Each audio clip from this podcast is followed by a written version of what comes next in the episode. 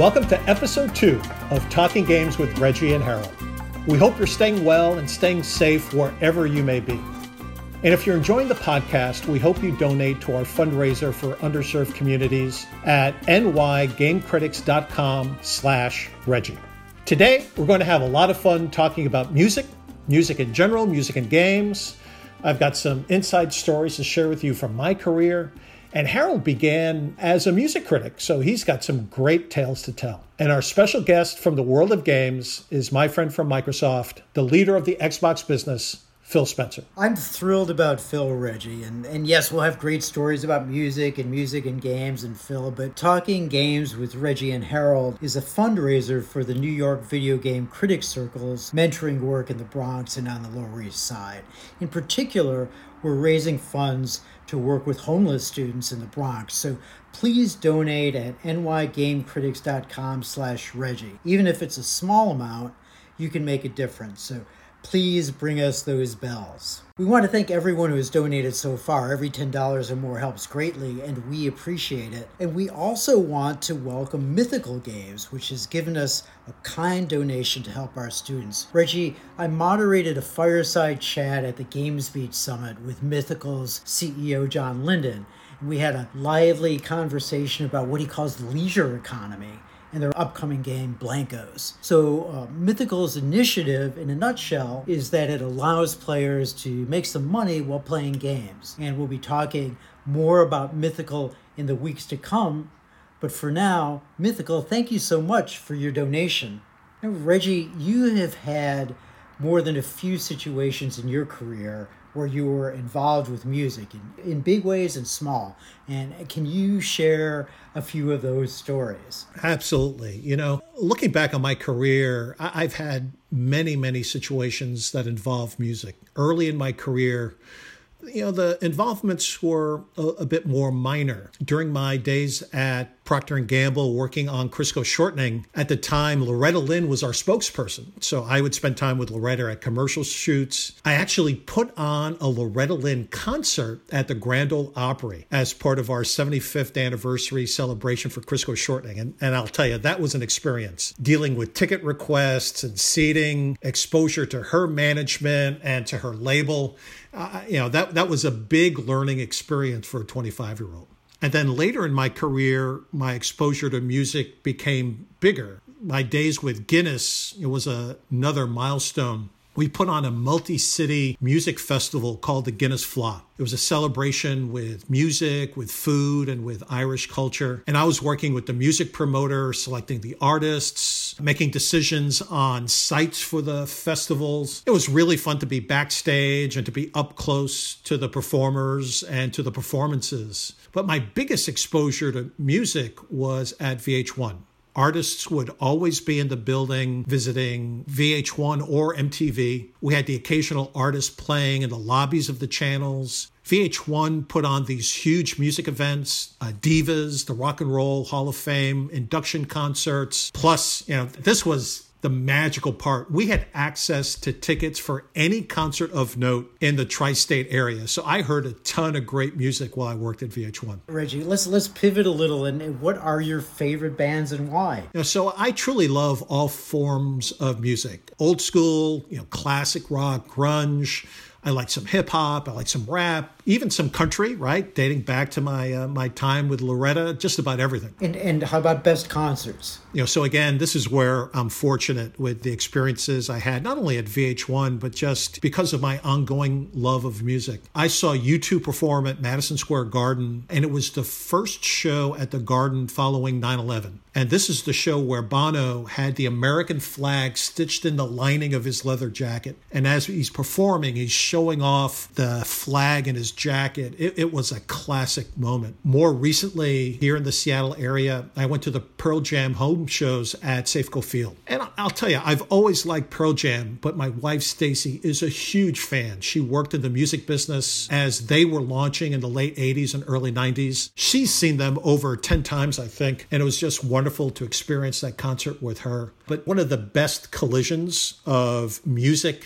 uh, and Nintendo was going to hear Billy Joel at one of his monthly concerts at the Garden with Mr. Miyamoto and Mr. Aonuma. So this was just before the Nintendo Switch launch event in early 2017. And after working all day on prep activity and getting ready for what we were doing, we needed an opportunity to unwind. And so we all went to the concert and we brought in Mr. Miyamoto through the back entrance of the garden so that he wouldn't get mobbed. And it really was so much fun seeing how much he and Mr. Aonuma enjoyed the music. They knew all the songs, they sang along. It, it was just so much fun. Man, I, I, think the picture of Mr. Miyamoto and Mr. Aonuma jamming to New York State of Mind makes me really feel warm inside. Why, why do you enjoy classic rock so much? Know, classic rock is what I grew up listening to, right? Led Zeppelin, Black Sabbath, early Aerosmith. I've seen the Rolling Stones so many times. Uh, a number of years ago, they did a number of small venues across the United States. I got to see them when they were in New York City. The event I went to, they played all their classics, but they also did some rockabilly and some New Orleans tinged music. It really was a wonderful show. I saw The Who perform uh, a number of times in the late 70s and early 80s while I was a student at Cornell University, you know, the, the school was a key stop for touring artists. So there at Cornell, I saw the Kinks, I saw the Cars, I saw the Grateful Dead.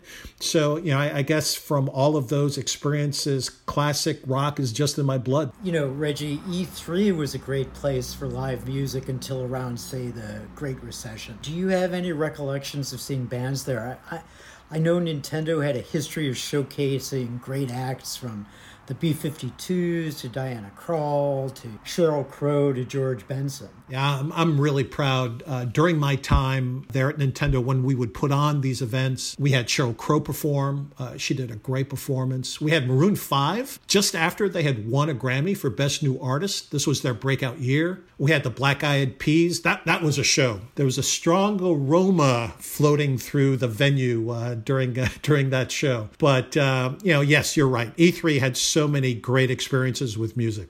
One of my best E3 memories was standing next to Rebecca Romijn and David Spade while watching Alicia Keys play solo, and she was just at a piano, and it was around the time her first album came out. Everyone was really transfixed by her artistry, and you could tell she was a legend in, a in the making.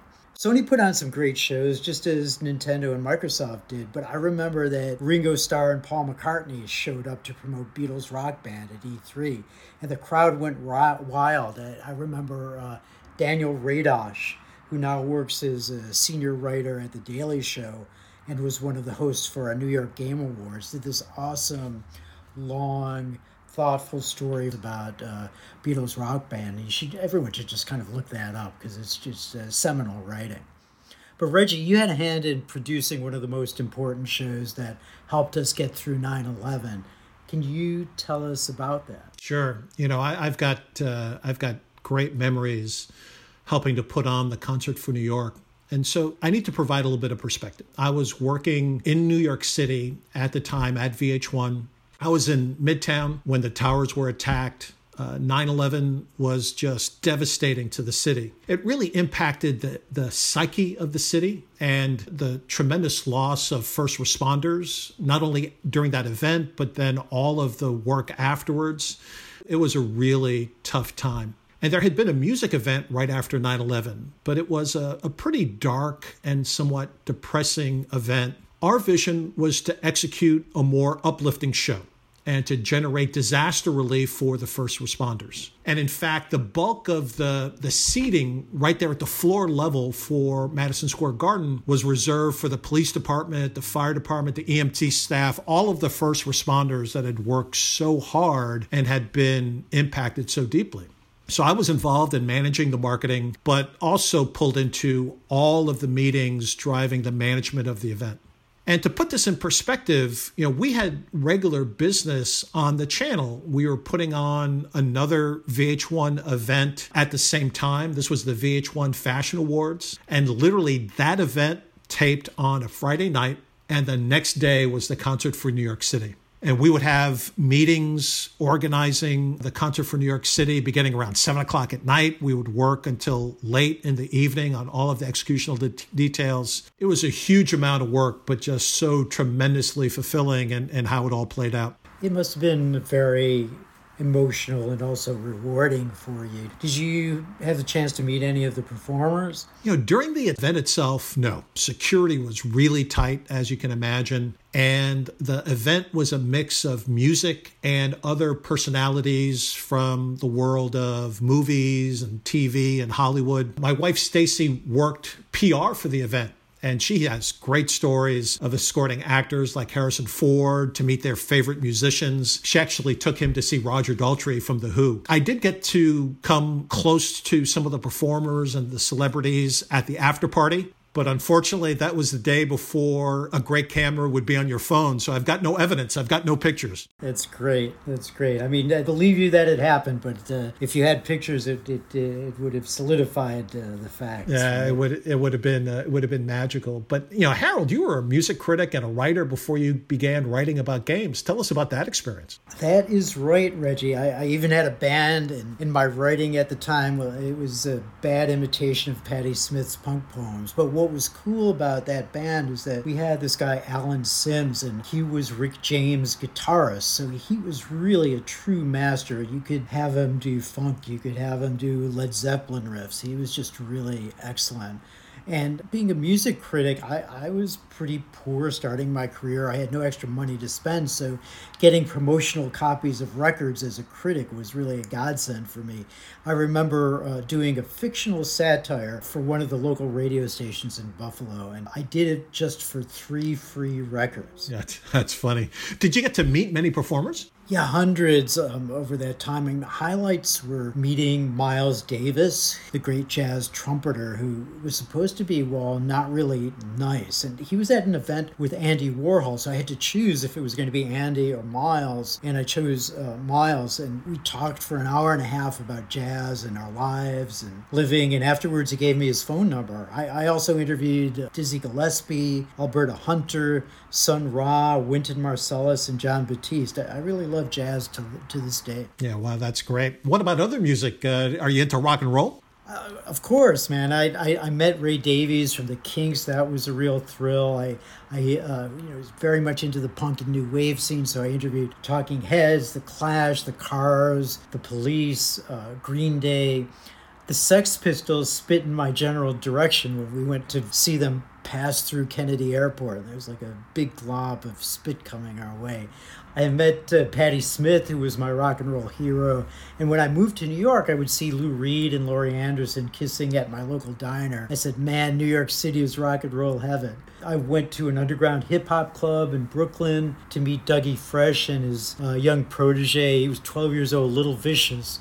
I did that for the New York Times. And I remember sitting in an empty bar in the East Village singing Elton John songs with Jeff Buckley. So, so New York City is awesome when it comes to music. Yeah, New York City is an awesome city for music. So tell me more of these inside stories. Uh, there are wild ones, which I, I think you understand I, I, shouldn't even talk about. But an early one that comes to mind is when I was around 17 in Buffalo. I went to see Bob Dylan in the, at the Niagara Falls Convention Center. And I just started at the college paper and I wanted to impress the editors. So after the show, I sneaked backstage looking for Bob Dylan or Joan Baez or Joni Mitchell. They were all performing that night but they all left within minutes. I mean, who wants to stay at the Niagara Falls Convention Center at midnight? So there I was sneaking around backstage. I entered Bob's dressing room. No one was there. I put my head in Joan Baez's dressing room. No one was there. But I stopped to eat a grape. And, and just as I ate that grape, two burly six foot security guards lifted me from under each arm and held on to me until they dropped me at the local police substation. So the police yelled at me. I was nervous as hell. My ride had left. But but that experience didn't stop me from trying to get backstage for quotes in the future. I, I just learned how to do it a little better. Well, and and you learn not to eat the the artist's food as well. That that's that, that really pisses them off. So, why did you leave music? I still write about music now and then, but honestly, I, I didn't really like many of the music editors at the big publications. The egos were just too much for me. Sometimes they thought they were rock and roll stars and they really weren't. I just wanted to write and forget the egos. So I began to write about film and TV and I did a number of cover stories for the Hollywood Reporter interviewing folks like Quentin Tarantino, and talked to a lot of indie actors like Adrienne Shelly, who was tragically murdered here in uh, Greenwich Village. Uh, but she wrote and directed Waitress, and she was just coming into her own. It's tragic loss. And uh, Adrienne introduced me to the actor Tim Guinee, who is a great character actor who lived in my building. And I think it might have been Tim who introduced me to the director John Waters. And we all ended up watching the World Trade Center come down while standing uh, in the middle of Sixth Avenue. It was surreal and, and, and sad. Yeah, incredibly sad. So, how, how did you then transition into video games? I bought a Pentium computer for $3,000, which was most of my savings. And I discovered CD ROM games and like brilliant educational efforts like Encarta. And my first long games article was for Smart Money, a Wall Street Journal magazine. When I started in games, everyone was just like really happy to have a consumer press reporter cover them. So and people were regular. They they were nerdy. It felt like home to me, and I saw the great potential for music and story and film and interactivity in games. So it actually I thought took a long time for narrative to come around, but stories by Dan Houser, Amy Hennig, and Ken Levine made me realize that that games narrative would be as good as film within a decade, and and now it is generally that good and that's why I've stayed. The writing still gets better and better. Absolutely. Well, isn't it true part of the circle's mission is to teach game narrative, right? Yeah, yeah, we have two courses we like to teach. The first is an intro to journalism course where everyone learns the basics of criticism, podcasting, and interviewing. And the second is a games narrative course. We ask students to write social justice oriented poems, and from that they create teams of 4 write a pitch paragraph, then they, they do level design and then a game level. And we have been using Media Molecule's Little Big Planet 3 for that. So having these cute characters transformed by our students as they tell their stories of feeling sad, maybe of poverty or of homophobia or of bullying are, are pretty amazing to witness and also amazing to play. Mm-hmm it's it's really moving to see it. And now we're moving on to having them create games and dreams. That's uh, that's amazing. And again you know the work that the circle is doing using the power of video games to teach to drive creative writing it, it just is wonderful work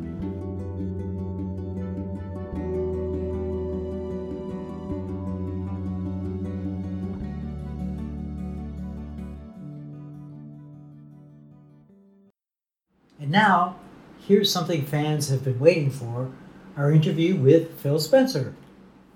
Phil, I want to thank you for joining us in this podcast adventure. It's very gracious of you to participate in this. And certainly, I know uh, Harold and I are looking forward to it very much. Well, thanks. You and I have been friends for a while. When you reached out, it was one, I just like to catch up with you and see what's been going on. I've, I've been watching you on Twitter and all your talks, and Congrats on all the success you've had in the last year in the new role at GameStop. Now, looking forward to it. Well, that's great. You know, one of the things that people don't realize is given the size of this industry, right? Bigger than music, bigger than recorded video, bigger than movies, it's actually a tight knit industry right? We know each other well. We've spent time with each other in industry association meetings and social settings. So, you know, the friendship is real. Yeah. I mean, you and I have, how many times have we ridden in the back of a car together going to an ESA meeting or something? And frankly, the lived experience that we have as platform holders, there's very few people on the planet that I mean, there's certain things that you and I can chuckle about. And I think when, you know, Shawn or even back in the day, Jack at Sony, like those shared experiences that we've all had. And uh, I think the camaraderie across the industry, not just the platform holders, is absolutely real. I think we're all we're all here to bring enjoyment to people, and uh, I think that's not lost on us. Absolutely. So I was thinking back. The last time I saw you was actually at the Seattle Tacoma Airport and you know, you I think you were headed off to Asia, and I think I was headed back east, uh, and it could have very well been for a uh, video game circle event. You know, what is it like right now trying to manage the Xbox business from home? Because I'm sure you're not traveling very much right now. No, I'm not traveling at all. You know, we're all finding a a new rhythm. You know, the thing that, and I'm sure this is hitting everybody, listeners included, there's the physical of what does it mean to figure out how I work away from the office and what does it just mean to make sure I have the right setup. I think over time, the emotional toll is something that we shouldn't shy away from talking about. You know, May is Mental Health Awareness Month. As people are physically away from their friends and their coworkers, you know, I feel it. I want to be with the team. And I've seen a lot of people like I see you two in a 2D display on my computer monitor, but I'm looking forward to real reality at some point. I think that's been the the, the biggest learning for me is just the kind of emotional toll that this takes on all of us and, and being conscious of giving everybody the space and the time to talk about that because I, I think it's it's it's real. You know, one of the things that I'm sure people don't realize is the work that is done in the industry, whether it's creating the content or creating the planning, whatever it is, it's so collaborative and you're spending so much time with people, the development side, the business side. How's it going across the various teams given this this time of COVID and the as you raise the fact that now everything's done through a screen and it's all 2D versus you know truly in person? Yeah, the teams are innovative. They'll come up with new ideas. I was talking with some of our first party teams just today that are using some like private mixer streams to do play testing on games that are coming up because you've done this, right? You're all working on a game and you used to be in a room and you hand the controller back and forth. How does this camera feel? How do we feel about aiming here? We're finding our own tech. xCloud is a way that we can take some games that are still in development and bring them to a lot of players. So we're we're kind of repurposing some of the tech that might have been out there for other uses. And it's interesting to see the teams making making progress and they're doing an amazing job. Safety and security the teams obviously have to be at the foremost, uh, the most important thing for us. But seeing how technology has come into play to allow this, as you said, incredibly creative and collaborative medium uh, still make progress is, is has been uh, it's been cool to watch and be part of. Oh, that's great. And it's I have to believe this is one of the advantages of Microsoft, right? The the tools, the tech, the capabilities that you have to uh, to drive this forward. Yeah. I mean, we're you and I right now, we're in a Teams call, not to make it a Teams ad,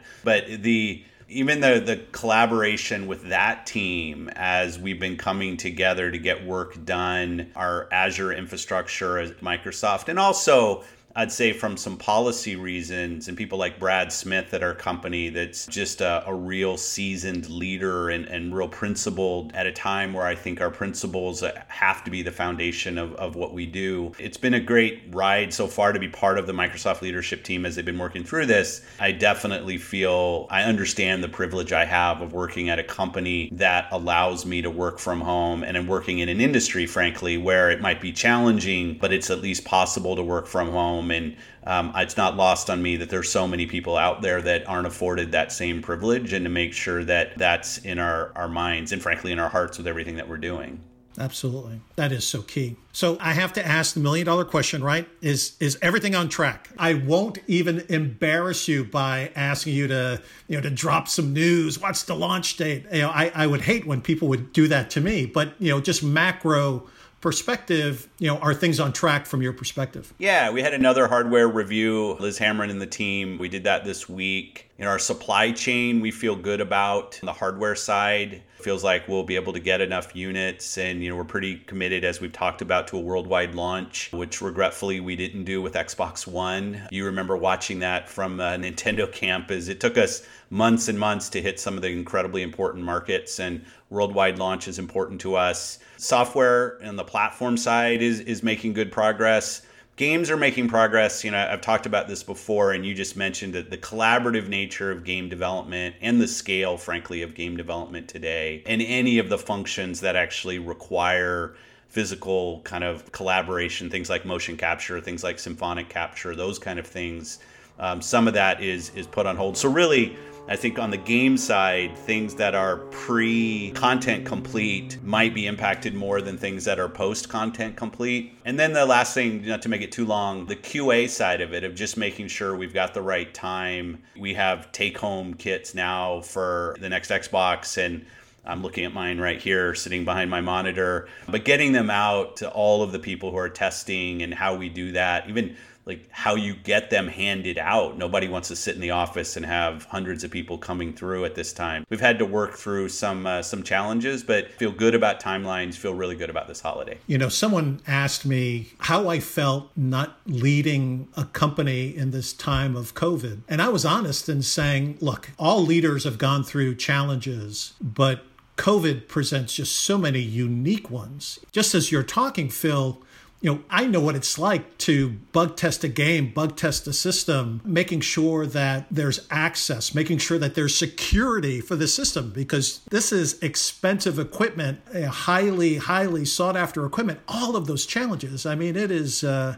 it's got to be driving you a little crazy. Yeah. Well, you know, like some of the calls, and, you'll, this will resonate with you that we got early on with some of the third party publishers because our rights around our dev kits and where they can and cannot go are important things. And we've laxed a lot of that. We have third party developers that are taking our development kits home, and which isn't something that we'd normally be a big fan of through development, but you just you know you have to make those kind of modifications because it's it's really about getting the great games done. But yeah you're the, the kind of higher level point i tease myself sometimes as a kid that went to the university of washington getting a, a computer degree and you know now i'm managing thousands of people through covid-19 i don't remember that class. Like i remember, um, and this is where uh, you know I, have had conversations with a lot of, of leaders in our, our industry. We've been very open and, and transparent about things that we can do to help each other because we're all learning. And frankly, as an industry, you remember we've done this before when we've worked through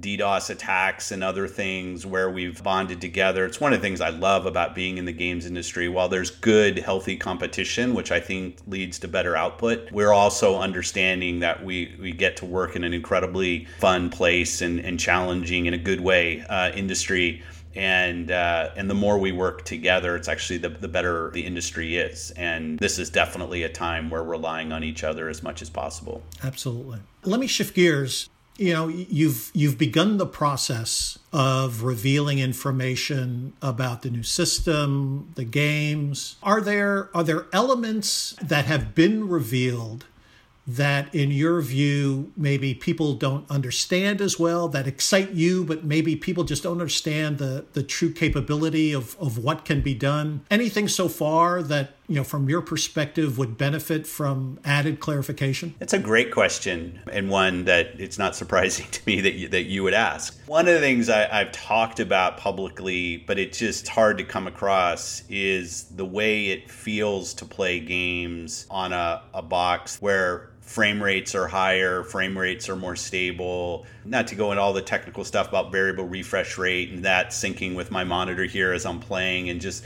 the fluidity of it, showing that in, in video form is just impossible. Like, how do you show how something feels? I remember when you launched the Wii and I was there at E3 and the huge lineup that you guys had at the booth because in a way you could kind of show the wand you could show the box you could show someone playing but if anything that almost distracted from how it felt to play because people started taking apart how it looked to play which wasn't the point. And you know this is it is a physical medium. We we put our it's interactive and the interactivity is something i just think makes this art form unlike any other art form that's out there and we've been through so many generations whether it's 2d to 3d whether it's just the hyper realism that we're starting to get to where it was just show me a, a, really pretty frame of a video game and, and I'll I'll figure out how it feels to play later on. And I think we're getting to the point where the immersion feel that you get through fluidity and other things is now up to par with the visual capabilities that we have.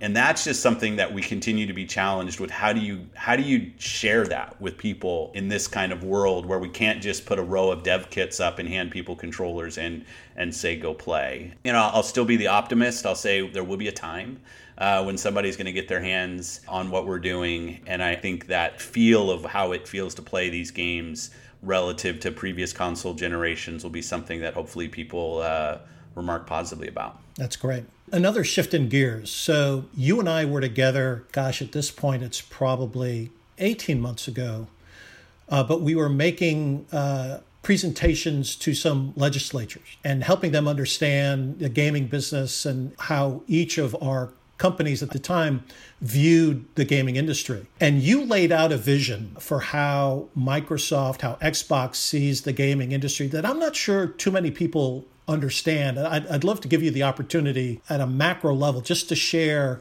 you know how you see this industry and how you all are prepared to go after to make gaming ubiquitous. Yeah thanks for that. You know and frankly i, I miss your leadership at those esa meetings in the places where we are putting forward our best front of what our industry is. I think you've you continue to be a, an awesome ambassador for gaming and i appreciate that and the fans do and the customers do so thanks we look at interactive entertainment and video games and we see the global impact that it has. I like to talk about the fact that when people are playing games, when they're saving the world yet again together or collaborating on a creation in Minecraft or Roblox or Paper Mario or something like playing together, that everybody's equal online. It is a unifying thing where our our economic background, our political background, our religious or racial background, where we live, where we're coming from, what language we speak, all of those things can be pushed behind the activity that we're uniquely coming together to do in video games. And I think that's, as I said, something that's very unique about our art form. And frankly, in today's world where I see the anonymity of the internet leading often to some bad behavior, the collaborative and even kind of good natured cooperation that happens through video games, I think really can be and is a unifying force. It's the reason that 2.6 billion people today play video games. It's an amazing stat when you think you know, over half the connected world today plays video games on whatever device that they can. And I also think for us as an industry, our role in shaping the social norms as a new generation comes in to online interactivity through the games and networks that we build is a huge responsibility for us, but also a, great opportunity you know, I learned social norms on the internet as an old person because it came late for me. And I, we think just because Minecraft's one of our games, but I'll say we think about how many kids have their first online experience of any kind, not just video games, but online experience when they see another character in Minecraft for the first time playing on a Switch or playing on a PC or playing on a PlayStation, wherever they're playing. And what is our role as a team, as a company, as an industry in creating these social norms that actually can be constructive and inclusive and making people feel safe and secure and, and even challenging them in, in some interesting ways. And it, it is one of the reasons when I think about a company like Microsoft, whatever our market cap is today, and why are we in this industry and what can we mean? I do think it's how do you look at a company that wants to, its mission is to empower 7 billion people on the planet. And we're going to do our part through video games as part of this company and I know we're not alone in that. I don't try to make that an Xbox thing. I know there are a lot of companies out in the video game space that feel the same way, and it's it's one of the reasons I, I just love being in this industry. That's great. Well, I feel like I've been dominating with all the questions. This is the Reggie and Harold podcast. So, Harold, you should jump in. Absolutely, Reggie. Thank you. Phil, you told a publication recently that some of the pomp and circumstance around launches will be altered due to COVID 19. We have a similar kind of excitement online, though.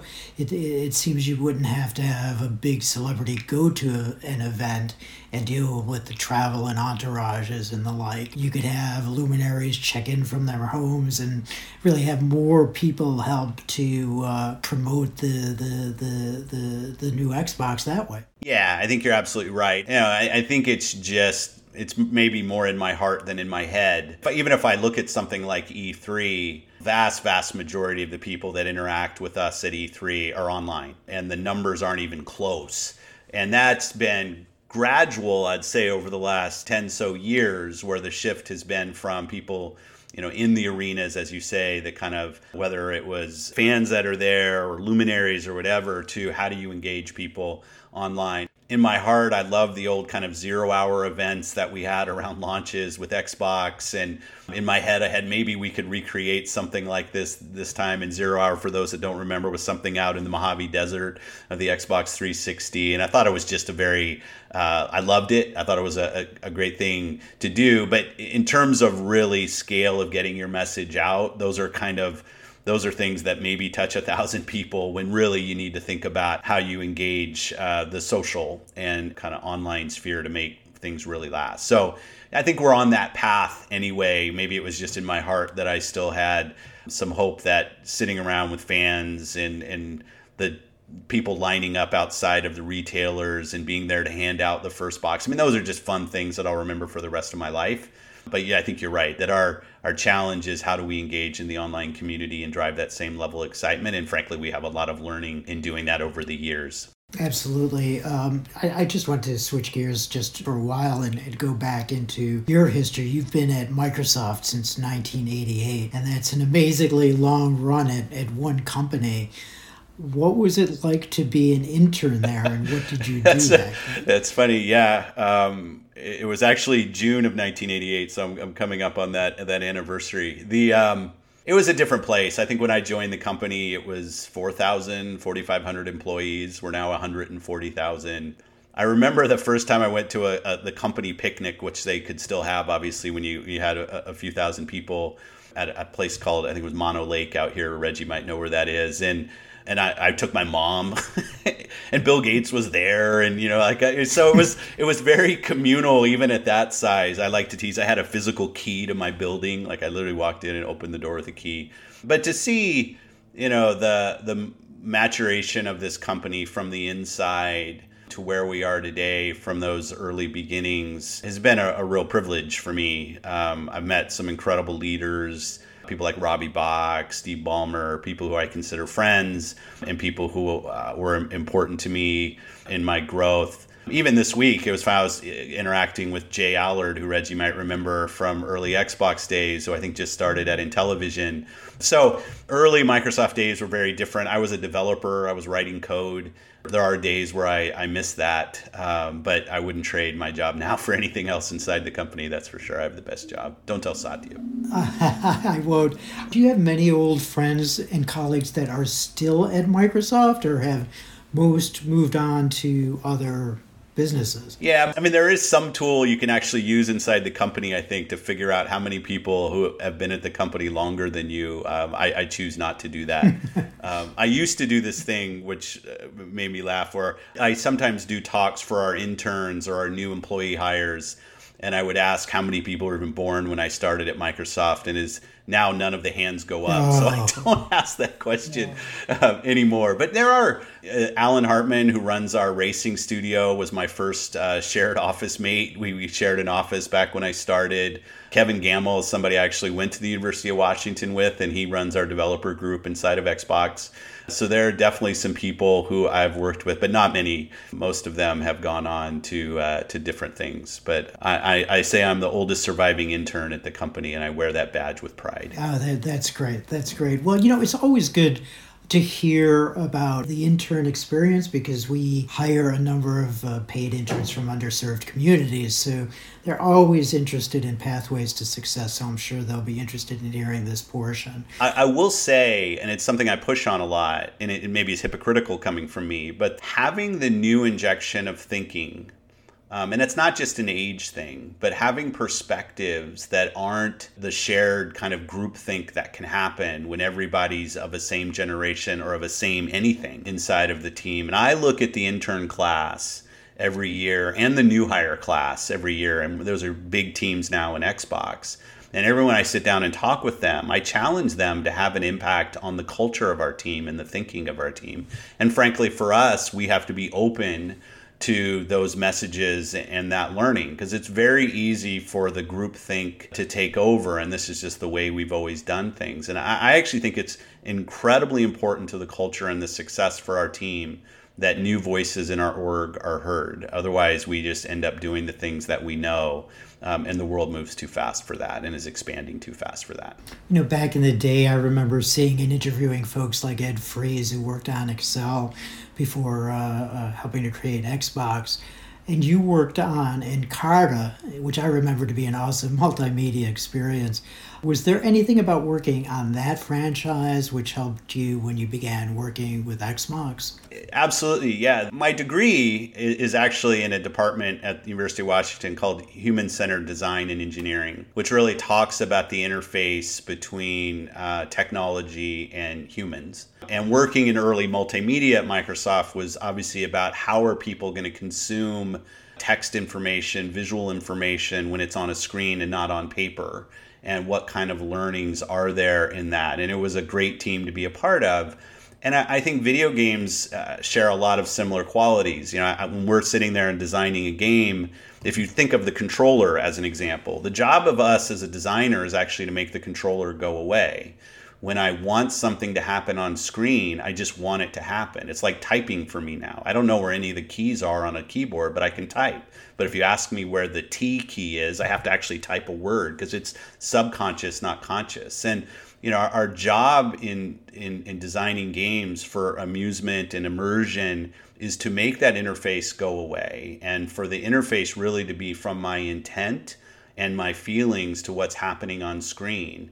And and then the the reverse is that in screen how do what feelings do i get from the experiences that are happening? And i, I think it is definitely it, was it was foundational then the thinking. And i, I love the how we've continued to think about immersion um, on many topics in our in video games. And it definitely my learnings early on both academic as well as at microsoft were critical to even what i'm doing today and uh, two more questions, Phil. When you look at your career, can you give me three highlights, things that you're the most proud of? Yeah. When I got the job as, as head of Xbox, which is what, five years ago now, it was just a team I had been on for a long time. And both the bet that the company would make that some gaming guy could actually you know, do that job, that was a, I, I, guess I don't, I don't mind saying I was proud, but also really, you know, just thinking about the team I was getting to work with was a great moment. Another one for me is when I, I actually became a development manager, and this is so in the weeds and, and kind of just in my head. There was a, a certain level that you'd get to on the technical ladders inside of Microsoft that kind of felt like tenure. And I was a, a, guy who'd come in as a coder and as somebody, and this was a really tough place to be somebody that was writing code because you'd you'd write your code and you'd get reviewed at night by other people who would just tear your code apart. You'd come in the next morning and they had rewritten what you'd done. So anyway, it was just it was maybe not the most inclusive place. And there was a certain level I could achieve at some point in the company where I was a development manager, a D13 level. Nobody remember what that means, but it felt like I, I actually belonged here at that point for me, which was a kind of a nice moment in terms of my developer capability and just what I was doing at the company.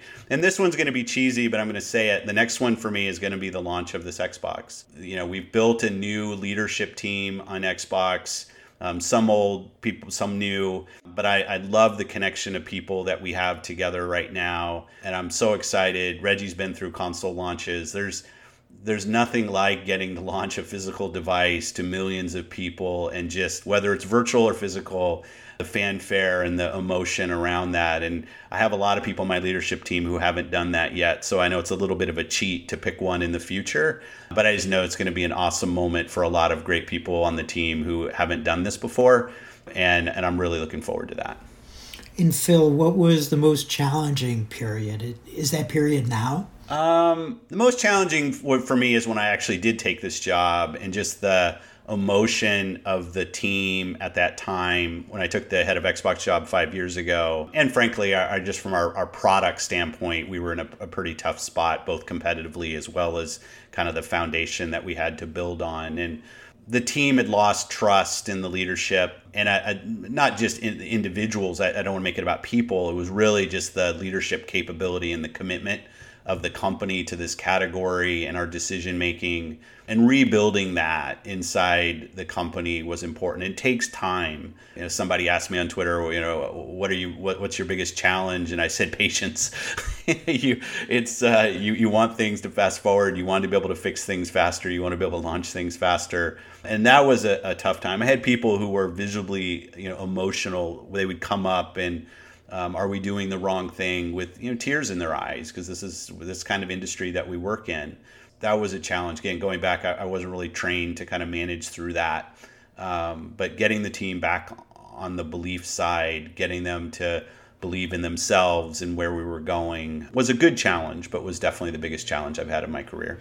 Yeah, that's fantastic. I, have uh, I've learned things about you, Phil, that I didn't know before, which is uh, a fantastic element of this. So before we have we, we let you go, this conversation is part of a larger podcast that we're touching on music. So we've got to ask you a couple music questions.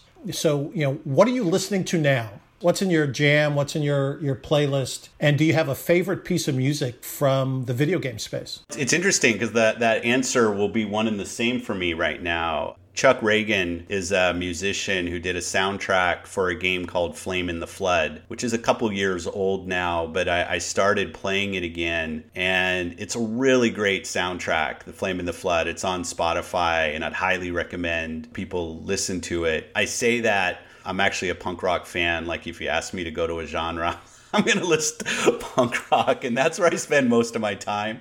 Uh, but I won't. I won't try to convert people to my my, my listening ways. But uh, Flame in the Flood soundtrack for that video game, love that that team. Molasses Flood's a great studio, but that is a really really good soundtrack, and I'd encourage uh, everybody to check it out. That's very cool. I'm gonna have to go back and listen to that. I, I, I don't remember that, so I'll I'll do that. Oh, it's an awesome soundtrack, Reggie. Uh, we we had uh, some of those folks at the New York Game Awards, and uh, they're they're just a good group. That's cool. I'll have to listen to it. Phil, thank you so much for spending time with us. This has been fantastic. It's been great to see you again. Uh, but before we let you go, I understand you've got a surprise for us. Something uh, something that's going to have your name on it. Yeah you're involved in a, a, really good cause and we want to participate in that. So we're going to donate an Xbox Series X. I will sign it. I want it to be part of the auction um, and hopefully it raises some good money for a good cause. Very, very happy to be able to participate in that. It's going to be fantastic. And, uh, you know, we'll put it up on the Circles auction site for the charity.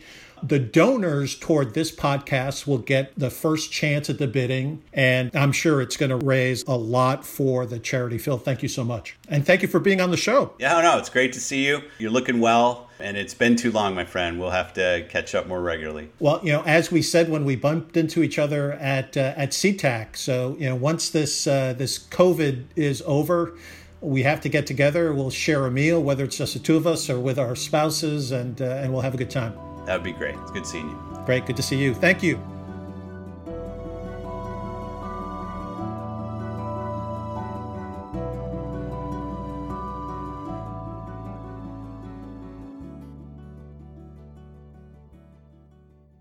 Reggie, our questions for you this week come from Isaac Espinoza, one of our senior interns.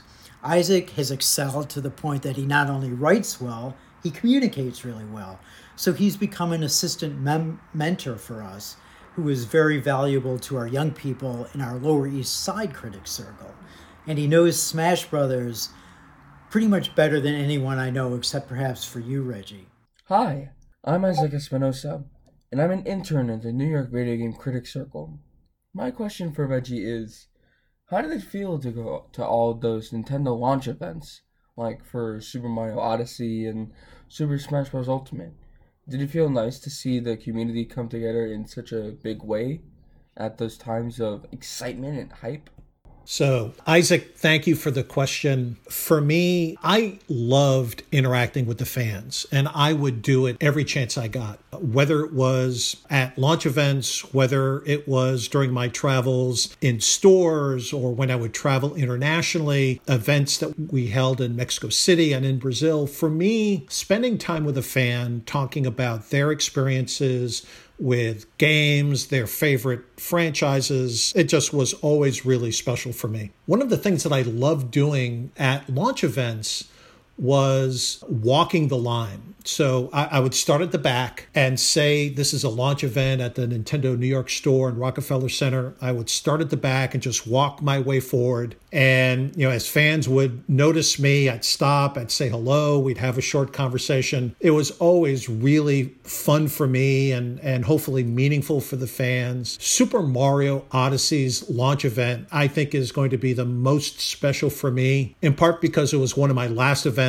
and the video of me throwing Cappy into the air really is classic. Now I have a question from Sakani Edabimbi. The game industry has often been placed in a negative spotlight. But games like Animal Crossing New Horizons during the time of COVID 19 ignited the excitement in a whole new generation. is the perception and adoption of games changing worldwide, for the better or worse? So, look, video games are the largest form of entertainment today, bigger than the movie business, bigger than music, bigger than stream video.